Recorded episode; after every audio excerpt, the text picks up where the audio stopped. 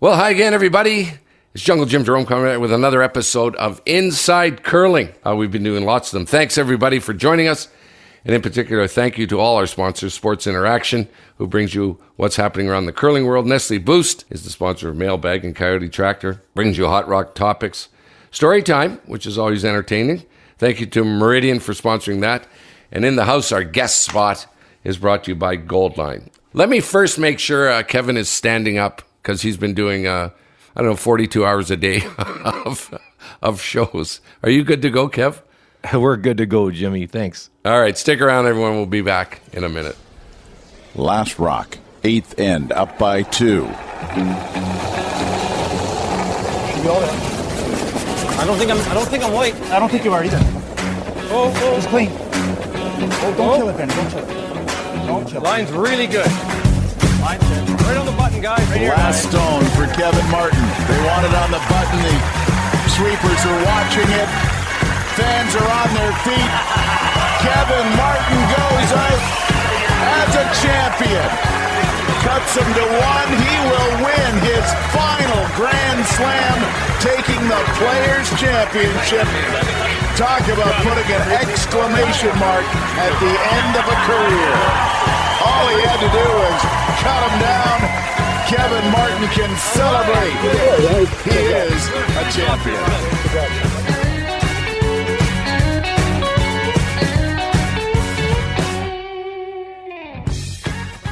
Welcome back, everybody. Here's what's on the show today with Kevin and Warren, of course. We're going to make some comments.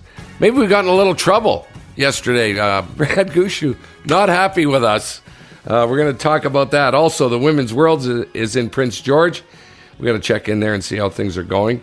Uh, as we said, a special show that we did last Friday talking about the number of teams and the changes that are happening. It was just a raft of them, a whole bunch. Bruce Mouat, a little further, we said he was upset for sure, at the least, that he's not going to the Worlds. Another team is.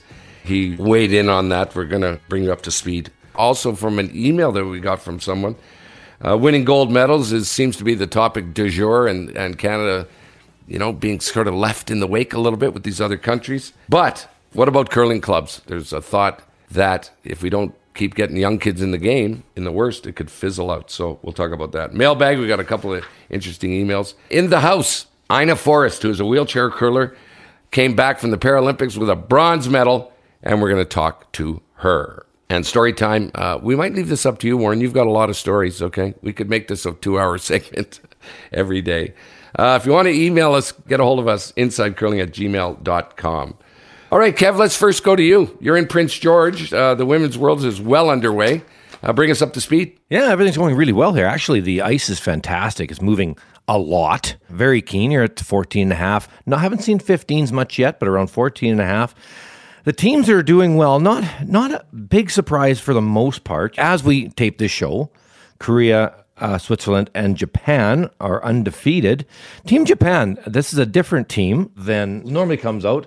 Korja Fujisawa, for the most part, comes out, but this is uh, Kitazawa and uh, playing very well. This, you know, this is a team I didn't know about and technically sound very, very solid. So I guess that shouldn't be a big surprise.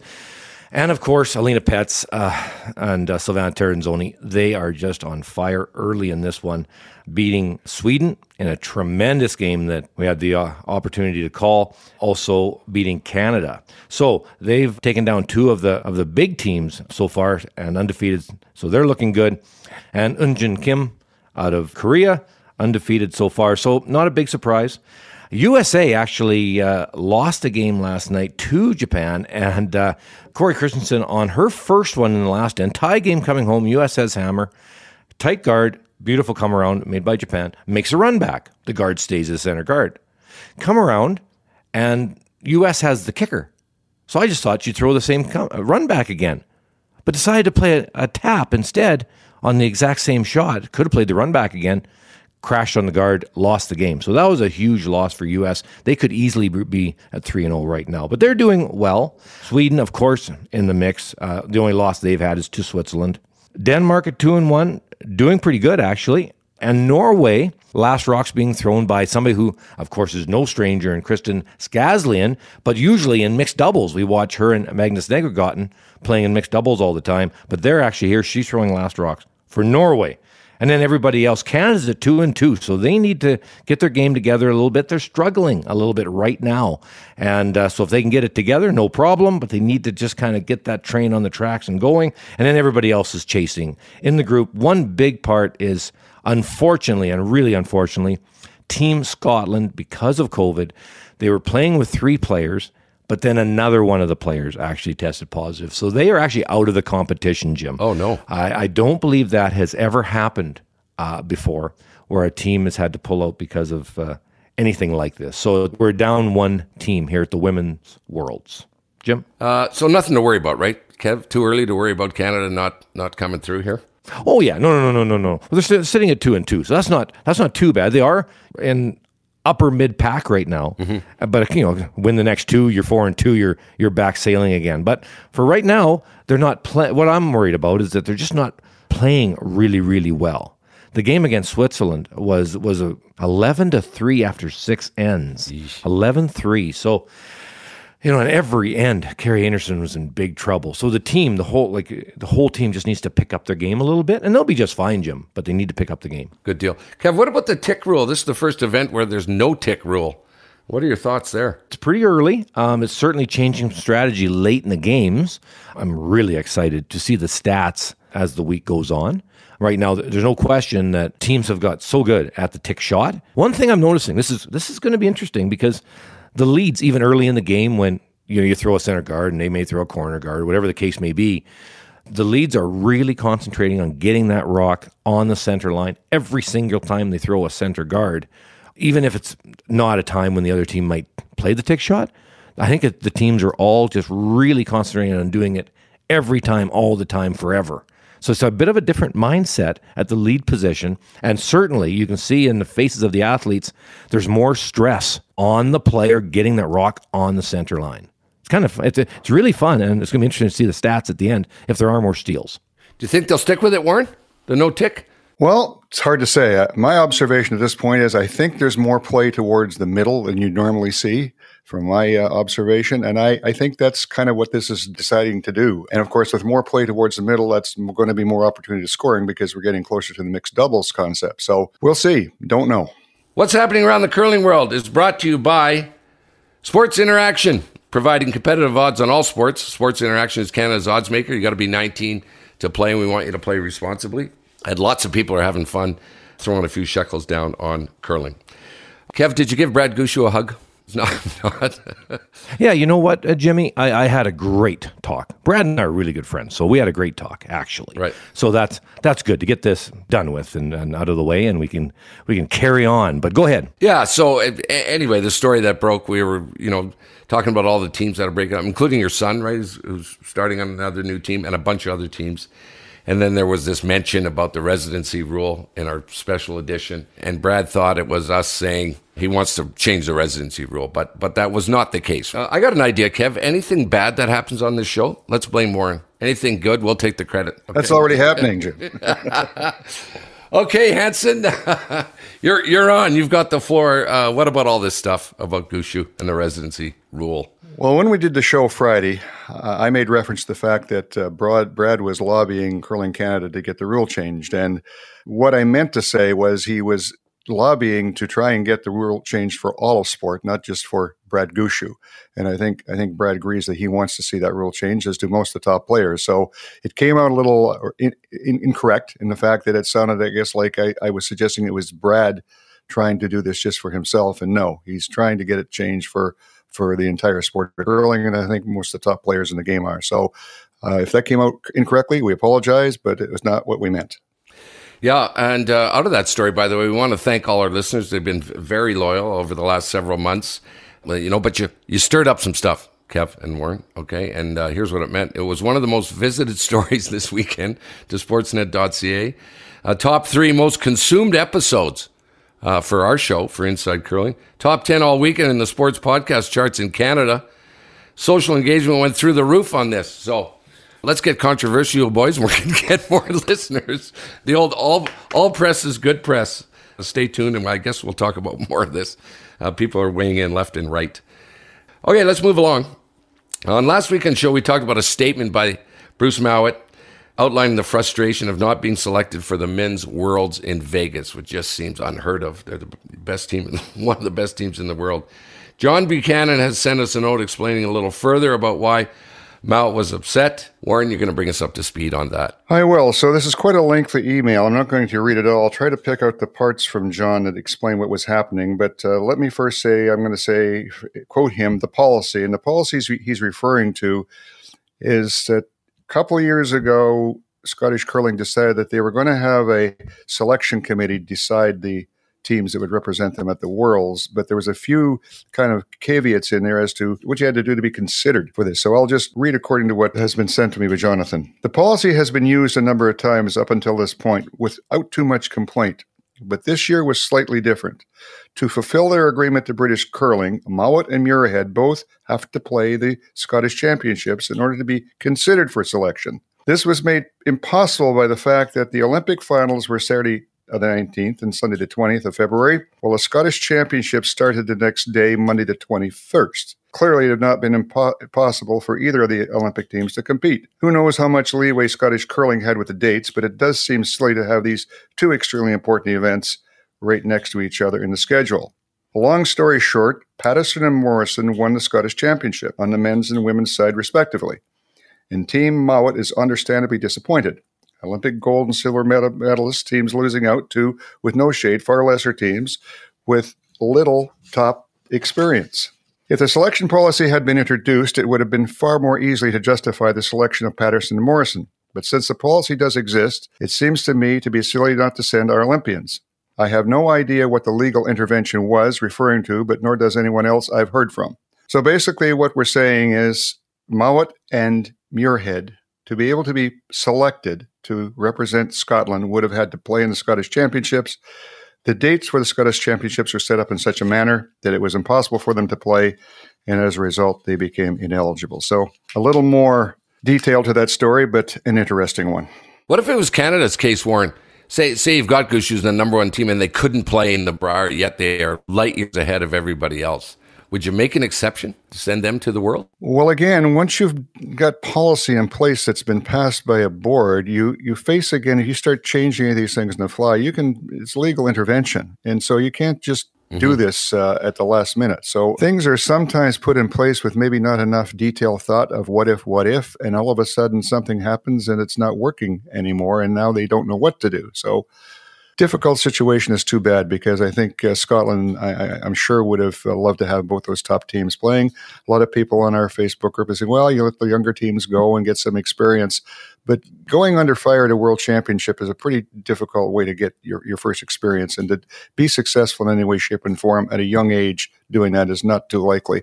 And if world championship wins mean anything, and certainly in Scotland, we know from their funding model, it does then I think those things have to be considered. Okay, uh, there you go. That's what's happening around the curling world. Uh, hope you're up to speed now. Watch for more things uh, down the road. We talk about a bunch of stuff each and every week. Thanks a lot to Sports Interaction for sponsoring what's happening around the curling world. Time for Hot Rock Topics, brought to you by Coyote Tractor, proud partner of Team Brad Jacobs and the Grand Slam of Curling. Coyote, we dig dirt. And yes, this has been a hot topic uh, through a lot of podcasts that we've done. We've talked a lot about what's happening in the curling in the facilities across Canada, meaning the clubs. Roy Grossfield has sent us a note that says we should be more worried about the biggest elephant in the room, which is not Canada winning medals at the Olympics and the Worlds, the game becoming extinct at the grassroots level. I've seen it happening over the last 20 plus years. With next to zero kids coming into the game, it will be done in 10 years. In Calgary, the larger clubs are nowhere near full, never mind what is going on in the smaller ones. Uh, this sounds pretty serious, Warren. What do you think about it? Well, we've talked about it quite a bit. There's a real variety of things going on. There's clubs out there that are doing very well because of how they're being run. There's ones that are so so, and there's ones that are having great difficulty. And of course, as we're well aware, there's clubs that are disappearing every year because they can't keep their head above water. And certainly after this COVID thing, it's going to be interesting to see what happens going into next season but it's an issue and it's been an issue for a long time. There's really been no solution to it other than little things happening here, little things happening there. I had a really good talk with a, a, young guy here about two weeks ago who's the manager of a club. And I don't want to mention his name because of something I might say might incriminate him. But we really got into a discussion about all this. And he's pretty successful where he is. But he brought up a really good point, And his concern was he's worked at about three different clubs and he's had to move usually because of his issues with the board. And what we forget is these clubs are all run by volunteer boards primarily, and numbers vary. And who gets on those boards and what their thoughts may be about things may really impact how a club is run. And, and in most cases, they can directly interfere with what a manager thinks and what he's trying to do, and, and rather than let him proceed down the line. So if you get somebody in that board that's maybe got old thinking.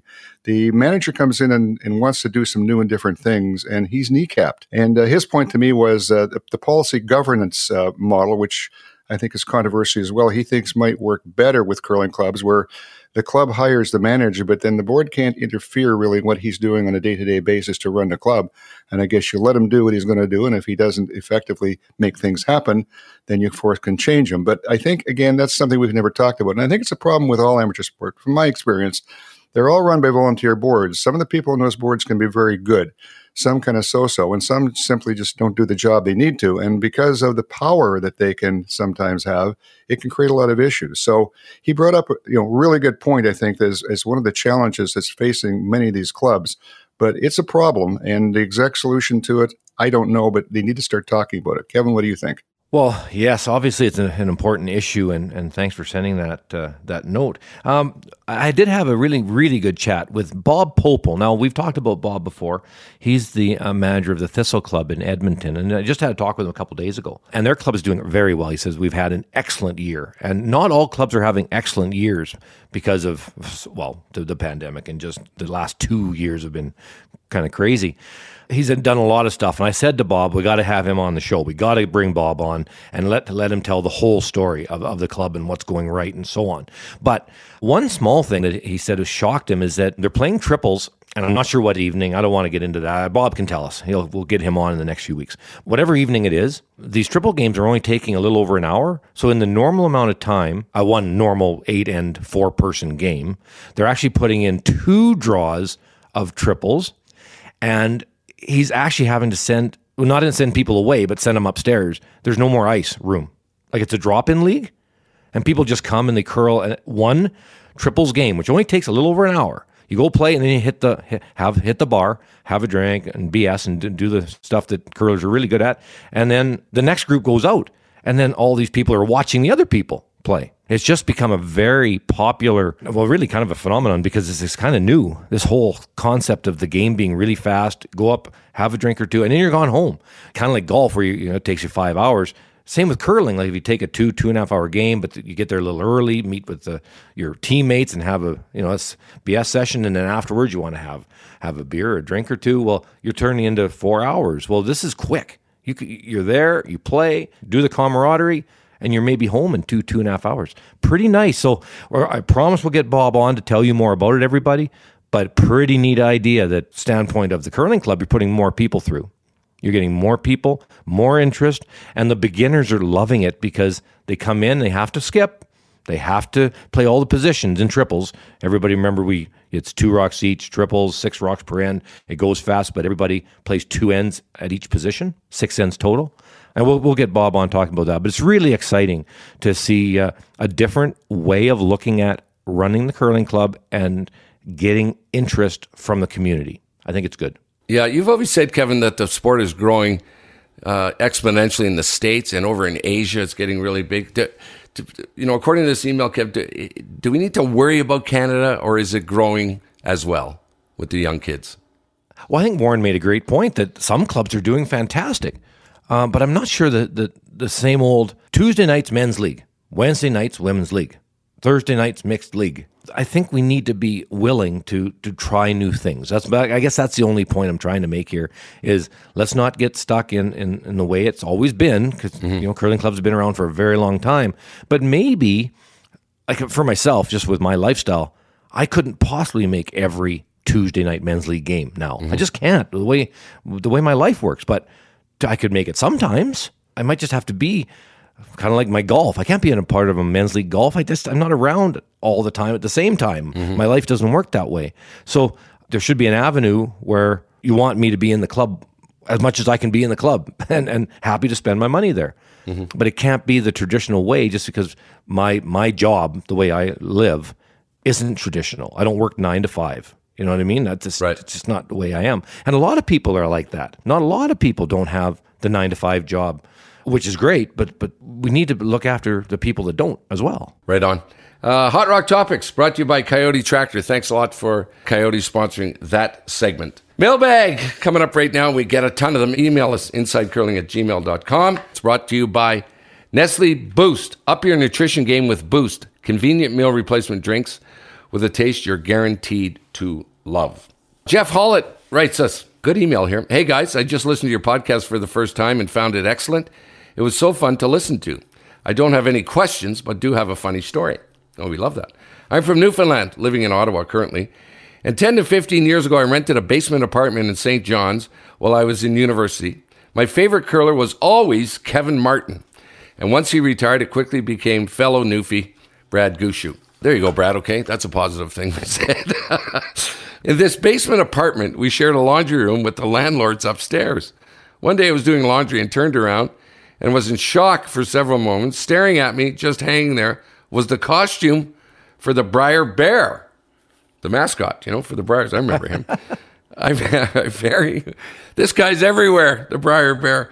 I very eagerly spoke to my landlords, believe their names were Reg and Diane, and found out, in fact, it was Brier Bear. I instantly asked them about Kevin Martin, and they said they knew him and that he's a wonderful man. It's great when you hear your favorite player is also a great person. Every time I saw the Brier after that, on TV. I always smiled and remembered that story and really wanted to share it with you guys today. Keep up the great work. That's from Jeff. Warren, what is the guy doing? Shouldn't the Brier Bear be dry cleaning his outfit and not, eh? not tossing it into some rental? Now I know unit? why we had to buy a new one every two to three years because he was washing it. Reg, yeah, really? Kept, yeah, yeah. Uh, anyway, uh, that, that's that's funny. You're wrecking, you're wrecking washing machines, Brier Bear, everywhere. Yeah. Uh, so, just to those of you who don't know, Brier Bear is Reg Coggy from St. John's and his wife Diane. And Reg was Brier Bear, I think, for 37 years. Started way back in Halifax in 1981 when he was living there and working there, and then originally he and then he moved back to Newfoundland. But that's what we're talking about is Reg Coggy. Thanks a lot, Jeff, uh, for your email. We appreciate it, and you can uh, email us. And if we uh, read your email, you're going to get a digital copy of Warren's book. Uh, all about how curling came into the Olympics. It's called Sticks and Stones, and it's available now. So we're going to be sending that out, and Jeff will get a copy of that. Thanks a lot uh, to Nestle Boost for sponsoring Mailbag.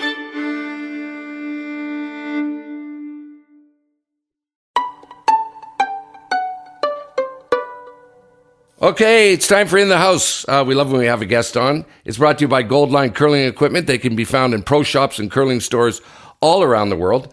Plus, their retail stores in Calgary, London, Scarborough, Mississauga, and they've got two stores in Ottawa.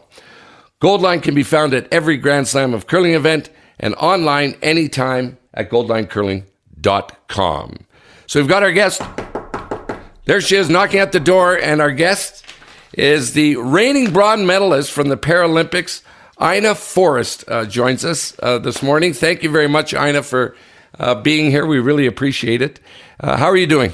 I'm doing great. Thanks so much for inviting me. Yeah, absolutely. Let me just give some stats here, and then Kevin's going to jump in. Bronze medalist, of course, at the Paralympics in Beijing. You have also been a member of the gold medal team at the 2010, the 2014 uh, Olympics, and the bronze medalist uh, at the 2018 Games. You've also won gold at the Worlds 2009, 2011, 2013, and a silver medalist in 2020 where do you keep all the medals, Ina? well, hidden away for safety's sake, I guess. You don't need them all lying around the house. Well, congratulations on a great career. Uh, Kev, over to you. Uh, thank you very much, Ina, for coming on, and congratulations on the podium finish at the recent Olympic Games in Beijing. One thing I wanted to ask you, though, with when it comes to Paralympic curling, what's the most important part of getting onto that podium? What's the key when it comes to curling? Because with China's won their second straight gold medal. So, what makes the difference? What gets you to the to the podium? What gets you to the top of the podium? I think we have to just keep moving forward with all the advancements that are coming out. Um, in the years that I've played, the game has changed quite a bit in how strategy is, the amount of weight that people throw. Um, sticks have got longer, stick heads have changed. So you just have to keep going along with all the changes that are happening in our sport and being the best at using the new changes. Um, for China, they are now throwing incredible weight that kind of takes the ice out of it, but they're also very um, accurate at what they do. So it's important on all your skills up. This wasn't one of the questions, but it sure piqued my interest. How are they technically, um, without getting everybody super confused, able to throw it harder than, say, uh, most other teams? What what are they doing different technically to make that occur? I guess to throw it harder is probably just a strength differential. So it's a lot of training to be able to push the rock for the short distance that you have it on your stick at that speed. But you also have to be very accurate if you throw that speed because there's no coming back after it's thrown, say, outside.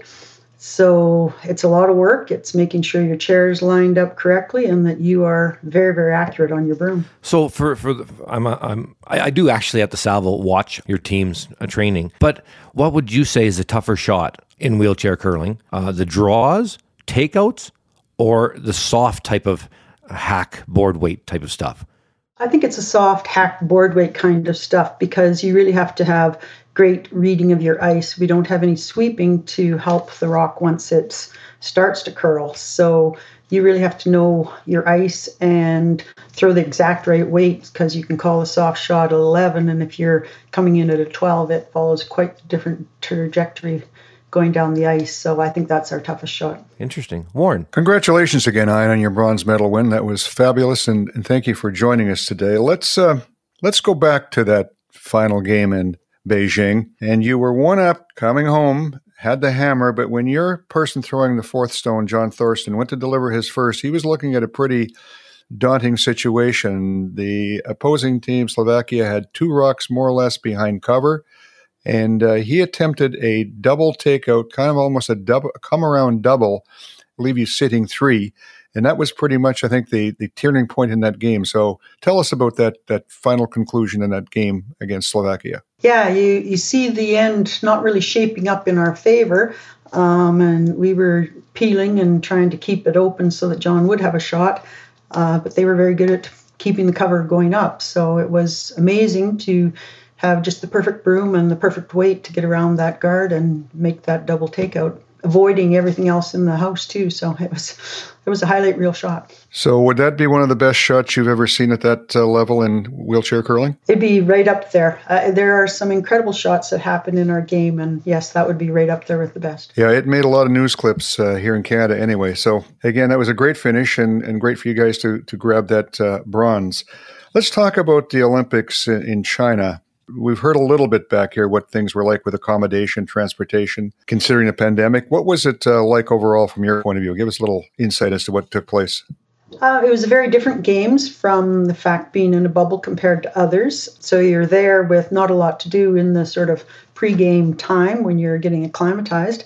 Our accommodations were amazingly nice. Um, lots of room, lots of bathrooms. Everyone had their own individual bedroom the dining hall was adequate. You know, it wasn't hugely expensive, maybe like other Paralympics, but definitely there was always something to eat and be happy with. Um, and then the venue was fantastic. We'd played there in October, so we knew what we were coming to. But yeah, they really organized the event and kept things running just really, really well. We were very impressed. So you've done a number of Olympics, World Championships. You've been very successful. Do you plan on continuing and trying to go to the next Olympics in 2026? What are your plans with regard to wheelchair curling? Ah, it's that same thing for everybody after you finish a quad and you have to sit back and realize that if you're going forward, you have to dedicate yourself for another four years. So, kind of in that stage of you're in the Paralympic euphoria. Yeah, yeah, I'm going to go. I'm going to go. And then the other side of it is in another two weeks, you might be going, oh, yeah, but that's four years away. And if COVID gets in the middle of it, so I'm not there yet with where I'm going. Let's talk a little bit about your past. You're disabled. Tell us a bit about uh, how that's all happened and how did you become interested in wheelchair curling and get started in it? I was in a motor vehicle accident when I was 21. We were headed to a volleyball tournament and we were hit by an impaired driver. So I sustained a spinal cord injury and I'm a paraplegic. I'd played in a lot of sports previous to my accident and then was out of sports for a long time tried to get back into disabled sport, tried swimming. Then I was invited to try basketball, but it was right in the middle when I was having children, so that wasn't working out. And moved down to the Armstrong and I tried out biathlon and curling kind of simultaneously. And at the age I was then, at 42 um, ish, biathlon was a bit of a stretch with the training that it took and all the endurance. So I kind of fell into wheelchair curling as my option and it was a perfect fit for me at my age and stage of life. So you're an Armstrong and you're curling in Vernon. How does this all work out with the Vernon Curling Club? Are there a number of wheelchair athletes playing there? Do you have a league? Uh, how do you participate? When I started, um, Sonja Gaudet and I were both curling out of the Vernon Curling Club, so that was a great start to have somebody to train with, and we spent a lot of hours together doing all of our training. She quit playing in 2017, so now I train pretty much by myself, and there really isn't anybody else that is in a wheelchair that curls out of there. But I've been on a able-bodied team since 2005, so you're always playing and learning the game from being in the able-bodied league. That's interesting. So, are there other potential athletes in the Vernon area that you're aware of who might like to play? Or have you ever talked to anybody else uh? You're just the only one now. Yeah, there are a few more players um, in Kelowna, and it kind of ebbs and flows. Same thing where people are in life, and you know how active the curling community is at that time. So right now with COVID, a lot of things provincially and nationally have been shut down for players that just are not at the national team level. Um, but we have had interest shown friends of people who are on the national team. And then this year, I've been contacted by two people in the Vernon area who would like to come out and try curling. So, you know, it, it comes and goes. It's a tough thing to attract new curlers to the sport. To talk about, uh, you know, this is this is heroic when we hear this story about you and you explain to us the, the accident that you were in at 21 years old. How do you adjust mentally, Ina, when that you know you wake up that day going, "Oh my God, this is what lies ahead for me and and there would be a couple of choices i guess for some people to try and move through it. How did you tackle all this when when you were handed this unbelievable life altering moment and made some decision about how you were going to carry on with the rest of your life?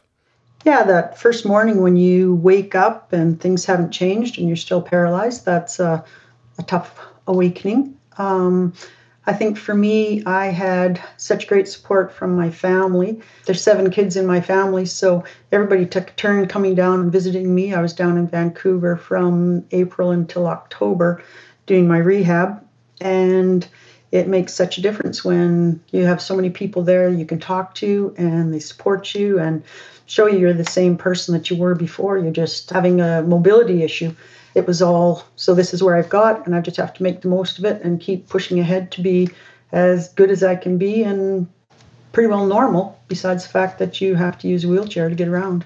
Right. Uh, what what would you and do you have the opportunity to, and if you do, what do you advise uh, if this happens to other people, where they would end up being paralyzed? Yeah, I, I think it is the support part of it, um, and trying to get out and join society in every way that you can. Because, I mean, truly, for my situation, which is not the same as everybody's situation, um, you can be just a regular part of society. And if it takes more adjustment, then you just have to get out there and figure out what those adjustments are.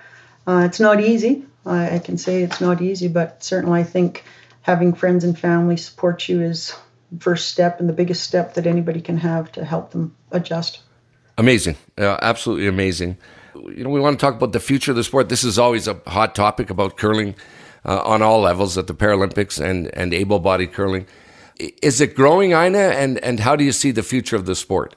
I mean, our program's strong. Coaching staff is a strong group. There's changes, you know, over the years, and so there is room for growth. I think COVID has been really hard on curling in general. We've had so many events that are canceled, and without having sort of that next step. It's hard for people to go beyond just being a recreational curler, and you always need people who are improving their skills and moving up. The recruitment is really important, and also because mixed doubles is now going to become a Paralympic sport as well, then we have five curlers on the four man team, then there'll be two curlers on the mixed doubles team, and then all the alternate people that you'd have to have, you know, ready to go if someone is unwell or can't make the trip. So it does open up room for more people to be involved in the national team program and there has to be some way that all those people are identified which i think is the toughest thing is finding the new people or the people that have the ability and the skills to move to the national team What's happening around the world? Is it uh, is it growing in other countries? Do you know uh, what's taking place? you know, you don't really know besides what you see of the people that are at the games. And from most countries, you see the same players year after year after year. You know, maybe one person changes out. It doesn't seem like there's a lot of change just in the national teams that come to the international events. I mean, I know that China has a, a young group. We see a few different players coming from there. Korea comes with different teams from time to time, but overall, I think they are the same. And now with mixed doubles coming in, they're also going to have to be trying to find extra players. And I think usually it's a situation of finding a strong female. So I'm going to put you on the spot here. Now, Jim Armstrong tells me that he is the best wheelchair curler of all time. but what I, what I want to ask you is who really is the best wheelchair curler of all time? I'm going with Ina. I think it's Ina. Uh, I'm looking at your stats again. Is it safe to see yourself? And then, oh, I think that's a year to year thing. Who's the best from one year to the next? And overall, uh, there's so many great curlers out there, and it's not just in Canada; it's in other countries as well. I mean, Wang Haitao is pretty good right now. you might put him at the top, and he's been around for a while. So yeah, I think that's very subjective to who you are and who you enjoy watching. We're giving you the title, Lina. I've lasted a long time, so that counts. yes, absolutely.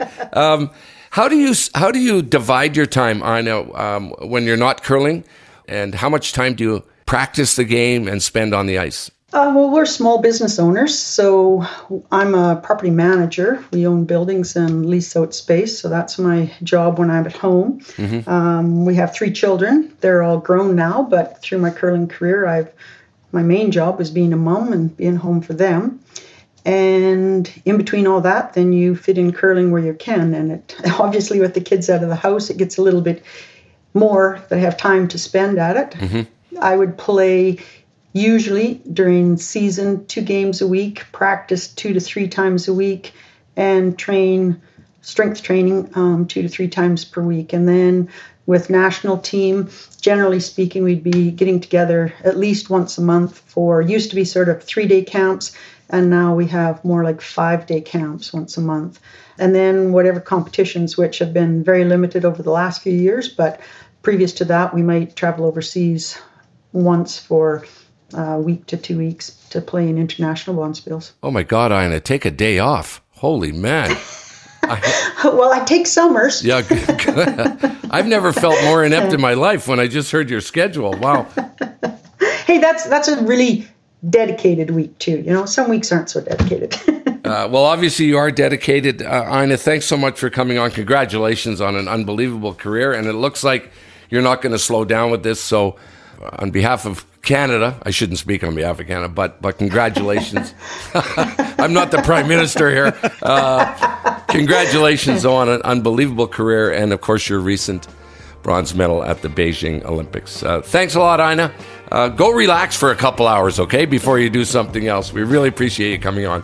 Take care. Thank you very much. Thanks, Ina. Good luck. Thank you. Good luck.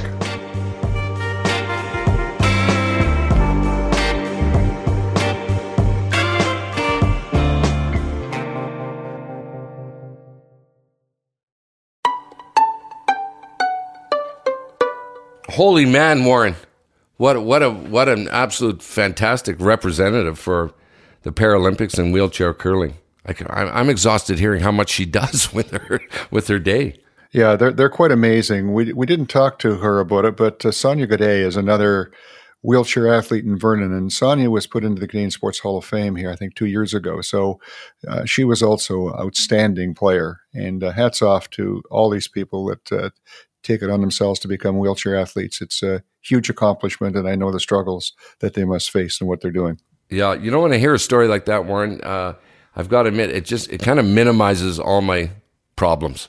You know when I when I hear what these people have done, you know, fan, fantastic. Thanks very much to Goldline Curling. Uh, they bring us in the house each and every week, and of course our guest was Ina Forrest, and thanks to her for joining us today.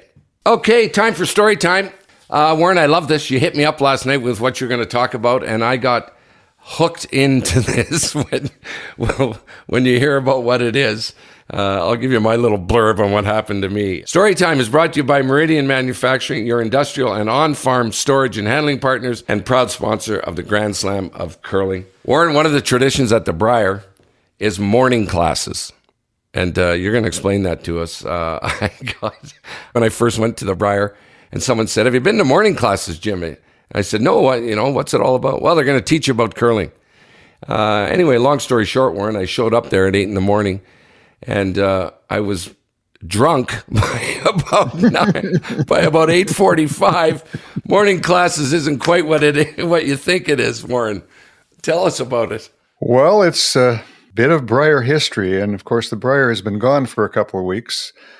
And I was wondering if the Thunder Bay group that normally organizes morning classes was was in Lethbridge. So we'll take a look at morning classes and where it came from, and uh, it's quite a story. So, if you've ever been to the Brier, as Jim has many times, you've probably experienced attending morning classes. Morning classes happens daily during the Brier in a specialized room at the headquarters hotel, and it operates between 7 a.m. and 9 a.m.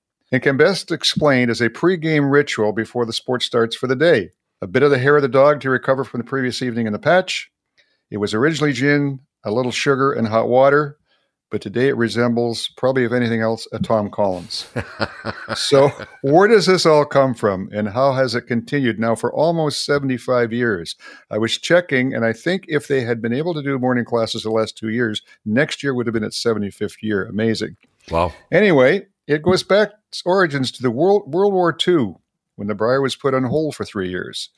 Coley Campbell, then from Northern Ontario, was an officer in the Army, departed for Gibraltar. When he arrived there, he found the morale of the men was really low, and he wanted to do something to perk things up a bit and give them a little faster step in their pace. He came up with an idea to lift the spirits as they came off a shift by giving them a shot of gin to make life just a little brighter. When Campbell returned to Canada after the war, he got involved with the then Dominion Curling Association that became the CCA and he was president 1947 48. He also was a member of the Brier Trustees under the Old Macdonald tobacco sponsorship until 1978. And when he was president of the DCA in 1948 at the Calgary Brier, he started the morning booze tradition known as then Coley's classes, which after his death in 1978 became morning classes. Coley also went on to become the president of the then ICF, now the World Curling Federation, from 1969 until his death in 1978. Today, the Sportsmanship Award at the World Men's Championship is called the Colin Campbell Award. During his time at each and every Brier and World Championship, Coley himself would usually be found at the morning classes. After he passed away, his daughter, June Perry, continued the morning classes tradition for many years, but today it is directed by a group of recreational curlers from Northern Ontario who travel to the Brier each year to continue the tradition. The group comes from Northern Ontario. They picked up the torch because that's where Coley Campbell was originally from. So there you have it, the history of morning classes. Shot of gin. I said, well, what? how, about, how about a cup of coffee and a donut? Are you kidding me? When I went, uh, all that aside, it's it's a ton of fun though, Warren. I I went as much as I sort of complained about it. Uh, I went five days in a row, Warren. I said, "This is good." Yeah, I, I went every day, and then I went back to bed. Yeah, and then and then hit, hit the patch. So, hair of the dog for sure. You got to love curling for all they do, and and the camaraderie, Warren. I've always said this of all sports. You know, curling has got this unbelievable combination of you know high skill, but this grassroots stuff. And that gang from Thunder Bay, they showed up every year. You know, great great group of guys. I want to say Al Fisker was one of them, Warren. Does that ring a bell? Yes, he was. Uh, yes, I know Al Fisker quite well. Yes, he was. Uh, there you have it. Uh, another show in the books uh, and a good one. Tune in each and every week uh, for another episode of Inside Curling. Uh, Kevin had to race off, by the way. He's doing 7,000 games a day for the, uh, for the Worlds. Uh, thank you, everyone, for tuning in. Uh, we really appreciate it. And we'd like to thank all of our sponsors Gold Line Sports Interaction, Coyote Tractor, Nestle Boost, and Meridian Manufacturing. Uh, we're reaching out to curling clubs uh, all around the world uh, to do a Zoom call. Uh, we've done a bunch of these, uh, and we hook up with curling clubs and all your members or board of directors, and we shoot the breeze for an hour. Uh, and it's been really well accepted. If you'd like to do that, get a hold of us, insidecurling at gmail.com.